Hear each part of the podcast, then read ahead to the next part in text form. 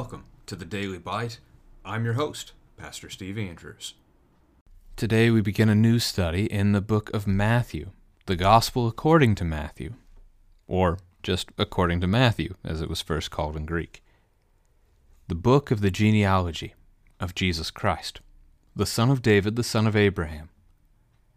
Abraham was the father of Isaac, and Isaac the father of Jacob, and Jacob the father of Judah and his brothers and Judah the father of Perez and Zerah by Tamar, and Perez the father of Hezron, and Hezron the father of Ram, and Ram the father of Amminadab, and Amminadab the father of Nahshon, and Nahshon the father of Salmon, and Salmon the father of Boaz by Rahab, and Boaz the father of Obed by Ruth, and Obed the father of Jesse, and Jesse the father of David the king and David was the father of Solomon by the wife of Uriah, and Solomon the father of Rehoboam, and Rehoboam the father of Abijah, and Abijah the father of Asaph, and Asaph the father of Jehoshaphat, and Jehoshaphat the father of Joram, and Joram the father of Uzziah, and Uzziah the father of Jotham, and Jotham the father of Ahaz, and Ahaz the father of Hezekiah,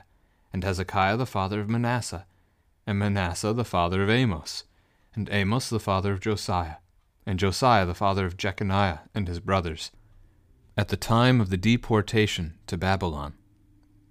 And after the deportation to Babylon, Jeconiah was the father of Shealtiel, and Shealtiel the father of Zerubbabel, and Zerubbabel the father of Abiud, and Abiud the father of Eliakim, and Eliakim the father of Azor, and Azor the father of Zadok, and Zadok the father of Achim, and Achim the father of Eliud, and Eliud the father of Eleazar, and Eleazar the father of Matthan, and Matthan the father of Jacob, and Jacob the father of Joseph, the husband of Mary, of whom Jesus was born, who is called Christ. So all the generations from Abraham to David were fourteen generations, and from David to the deportation to Babylon fourteen generations, and from the deportation to Babylon to the Christ 14 generations. Now, the birth of Jesus Christ took place in this way. When his mother Mary had been betrothed to Joseph before they came together, she was found to be with child from the Holy Spirit. And her husband, Joseph, being a just man and unwilling to put her to shame, resolved to divorce her quietly. But as he considered these things, behold, an angel of the Lord appeared to him in a dream, saying, Joseph, son of David, do not fear to take Mary as your wife, for that which is conceived in her is from the Holy Spirit. She will bear a son, and you shall call his name Jesus, for he will save his people from their sins. All this took place to fulfill what the Lord had spoken by the prophet. Behold, the virgin shall conceive and bear a son, and they shall call his name Emmanuel, which means God with us. When Joseph woke from sleep, he did as the angel of the Lord commanded him. He took his wife, but knew her not until she had given birth to a son, and he called his name Jesus. This is the word of the Lord. Now, as I normally suggest with any genealogy in Scripture, as you deal with it with your kids, read the names.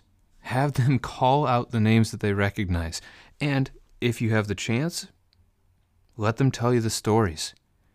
Okay, you recognize the name Judah. Where do you know that name from? Just let them share. It's a great way to review the Old Testament, great way to understand Scripture together. And as they share, then you can share, and you can help build up their knowledge of some of the history here that's going on. You can also talk with this genealogy as it points us to Jesus. Are the ancestors of Jesus perfect? The answer to that question is no, not even close. If they were, he wouldn't have had to come. He comes to save sinners, and his family tree is filled with sinners. Thankfully, we've been grafted into that tree, to use the language of Paul and Romans. You're going to find the mention of some women in the list. Tamar makes the list. Genesis chapter 38 and how she pretends to be a prostitute, seduces her father in law to have sons by him. not good. Judah admits it himself that she's more righteous than he is, which isn't saying much for either of them. Then Rahab makes the list. Rahab's a prostitute for her occupation. Ruth makes the list. She's a foreigner. She's been brought in. The wife of Uriah, not mentioned by name, Bathsheba, who agrees to an affair with the king. All of the men in the list are sinners too. Abraham pretends that his his wife Sarah is just his sister and pawns her off that way twice. allowing her to be brought into the house of other men. Isaac plays favorites with his sons, causing all kinds of family dilemmas and dramas, and he also makes dad's mistake and pawns off his wife as his sister. They both seem to have played the same trick on the same king. The list could go on and on. We could talk about their sin for ages. And that's not the point. The point is that Christ came to save them from that sin. These are saints because Jesus has rescued them, just as he has rescued us. Now, you could also talk about your own family tree if you want. Try to make a, a genealogy, a tree for yourselves, and see how far back you can trace it. That could be a fun family project with this text. Now, Matthew is a numbers guy. He's a tax collector. Numbers are in his thing. And he, as he looks at it, divides the genealogy of Jesus into three groups of 14. Now, notice he doesn't predate Abraham here. He starts with Abraham in 2166 BC. So, yeah, lots of stories you can track. Abraham's Genesis 11 to 25. Isaac is Genesis 20 to 35. Jacob is Genesis 25 to 49. Judah and his brothers, Genesis 37 to 50. Perez and Zerah, Genesis 38. Hezron, Genesis 46. Aram, Ruth 4, verse 19. Amminadab, Ruth 4, 19 again. Nahshon, mentioned in Numbers 1 and 2. There's actually some stuff written about him. He offered a large sacrifice. He was the chief of his people. He's even called prince of the sons of Judah in 1 Chronicles chapter 2 verse 10. His son Salmon and Rahab, Salmon mentioned in Ruth chapter 4, Rahab in Joshua 2 and Joshua 6. Salmon giving birth to Boaz then, uh, Boaz and Ruth, the whole book of Ruth covering that topic. Obed mentioned in Ruth 4 and 1 Chronicles 2. Jesse, 1 Samuel chapter 6, as Samuel comes to visit and select Israel's next king. He's also brought up in the prophecy of the Messiah that shows up in Isaiah chapter 11. David, the one of Uriah, his wife Bathsheba.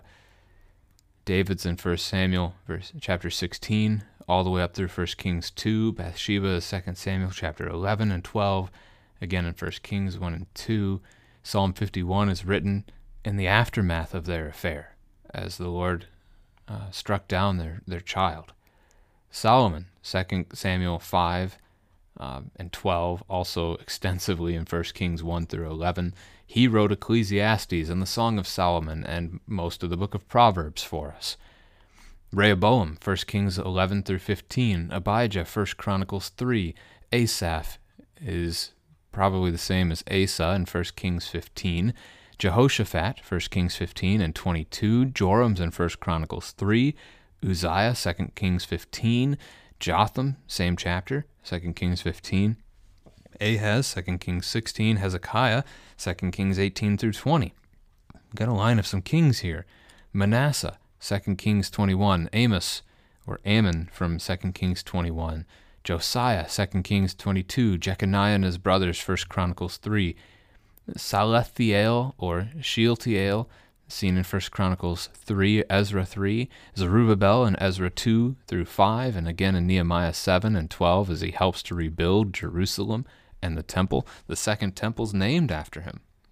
As we talk about the temples in Israel's history, we'll talk about Solomon's temple, Zerubbabel's temple, and then the one that Herod refurbished, refinished, rebuilt. Hard to really say exactly what Herod undertook for that temple that is there in the time of Jesus. And then after that, in verse 13, we get into the intertestamental period, the time between the Old and the New Testament, where we don't have any biblical writings, so we don't know as much about the men in that section until we get to verse 16. Joseph. Now we're in the New Testament. Now we're caught up. There is a major shift in language here, by the way. The word beget in Greek shows up 39 times in the chapter.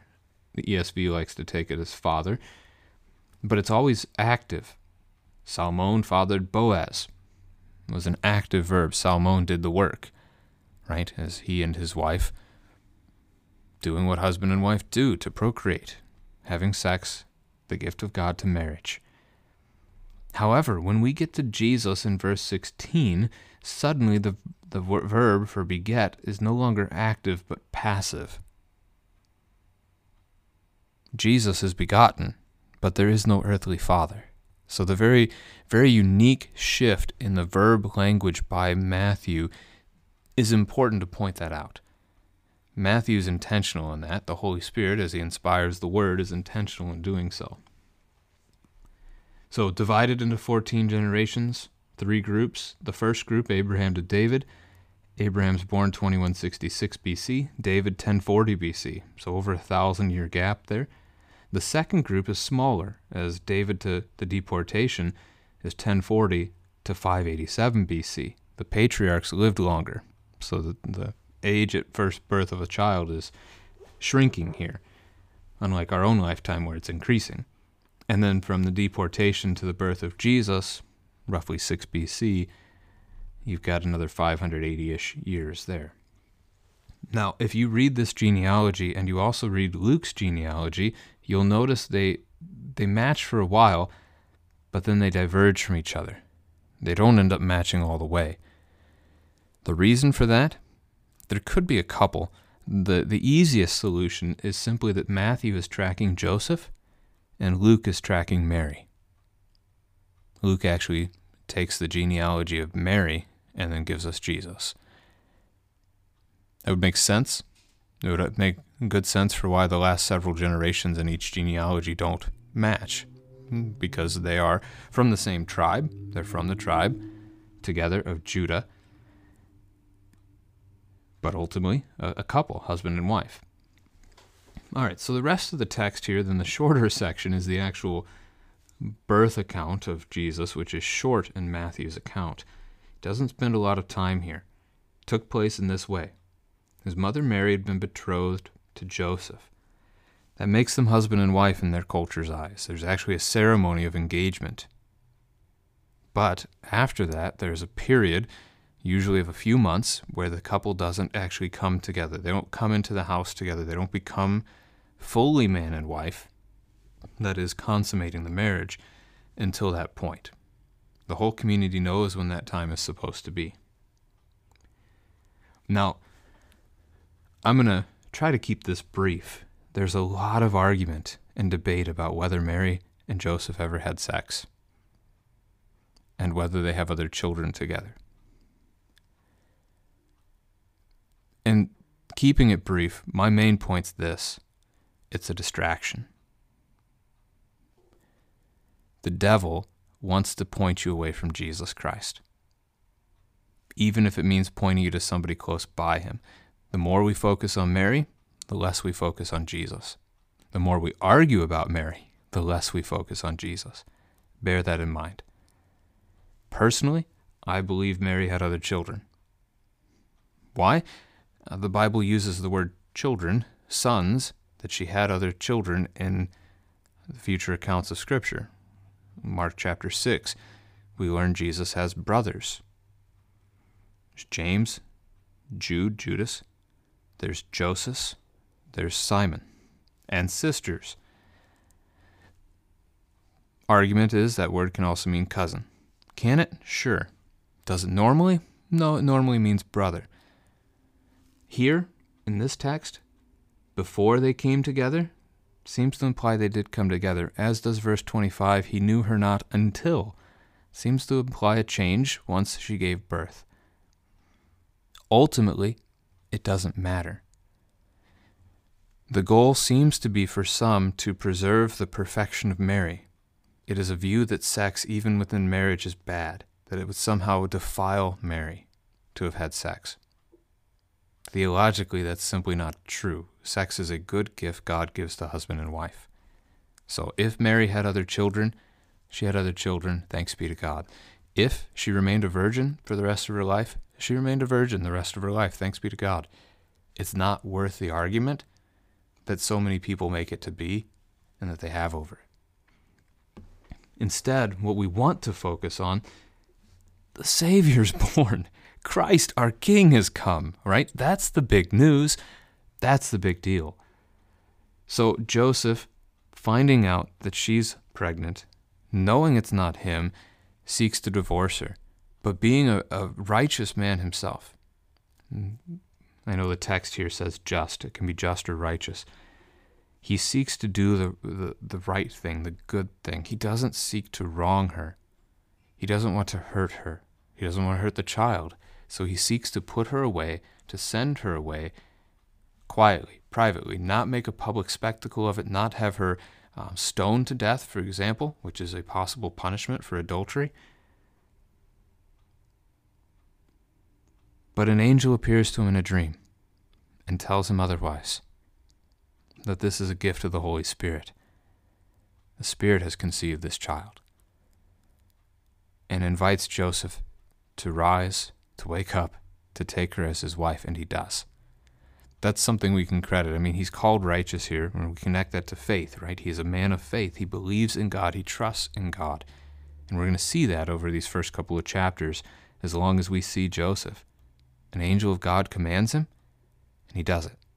He wakes up, and he does it. He does it here. He'll do it when the angel warns him in the next chapter as well. There's good to be said for Joseph, as well as for Mary, uh, as we see in Luke's gospel more more so than we do here in in this one. She will bear a son. You shall call his name Jesus, for he will save his people from their sins. There's the like the keynote of the chapter. In the Old Testament, the name of God is Yahweh. It shows up nearly 7,000 times. It is Hebrew, it means He is. Whenever you say Yahweh, you're confessing your faith. It's a tremendous thing.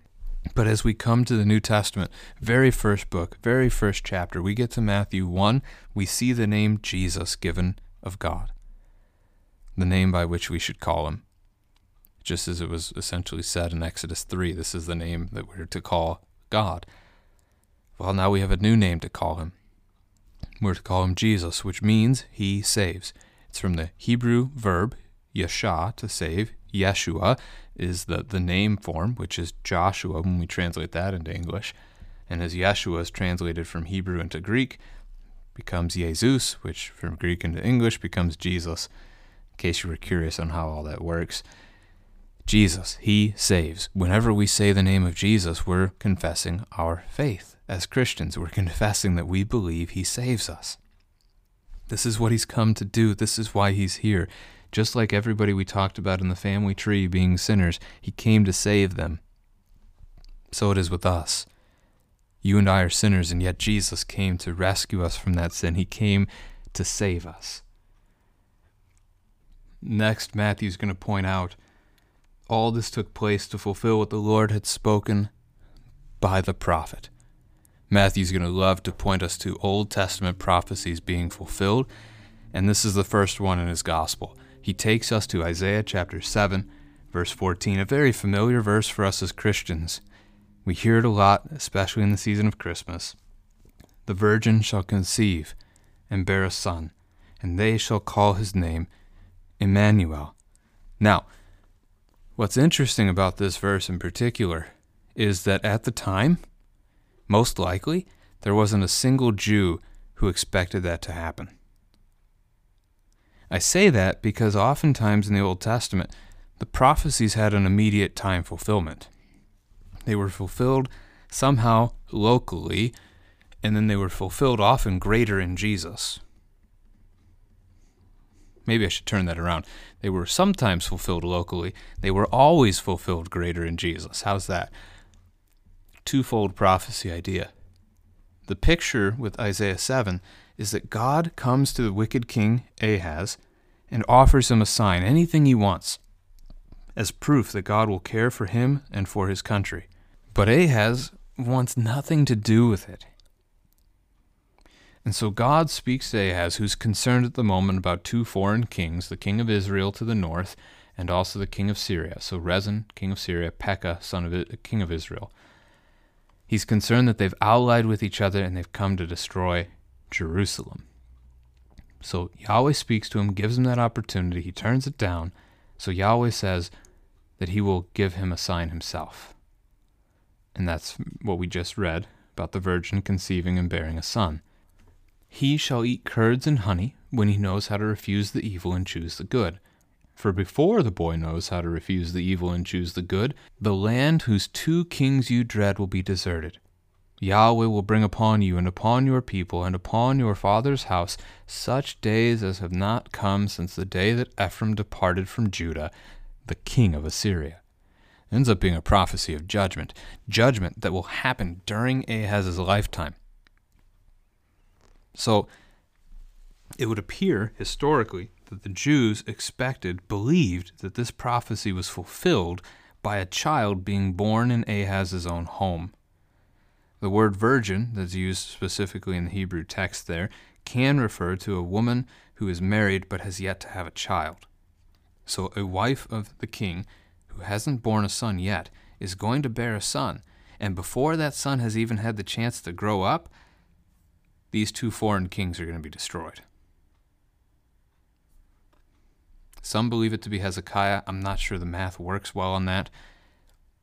The point, though, nobody's looking for this to happen. Nobody's, nobody's looking for it to be fulfilled, but Matthew says that it is. The Holy Spirit inspired the gospel, right? Just as he inspired the Old Testament as well. This is God's word. So while it might have been expected to have been done in Isaiah's time, in Ahaz's time, it ultimately points to Jesus. If there is a son in Isaiah's day, there's a greater son in Jesus, who is Emmanuel, God with us. What a promise that is. What a hope that is that God would take on flesh and dwell among us. As I said before, Joseph showing himself faithful, righteous, that he wakes up from sleep and does what the angel told him. He takes Mary as his wife. She'll give birth to a son, and he calls his name Jesus. Does everything he's been told, and we get the birth of our Savior. Matthew chapter 1, the whole point is to point us to our Lord and Savior Jesus Christ, who came, who came into this world to rescue us from sin, death, and the devil. And that'll be the focus of the rest of the book.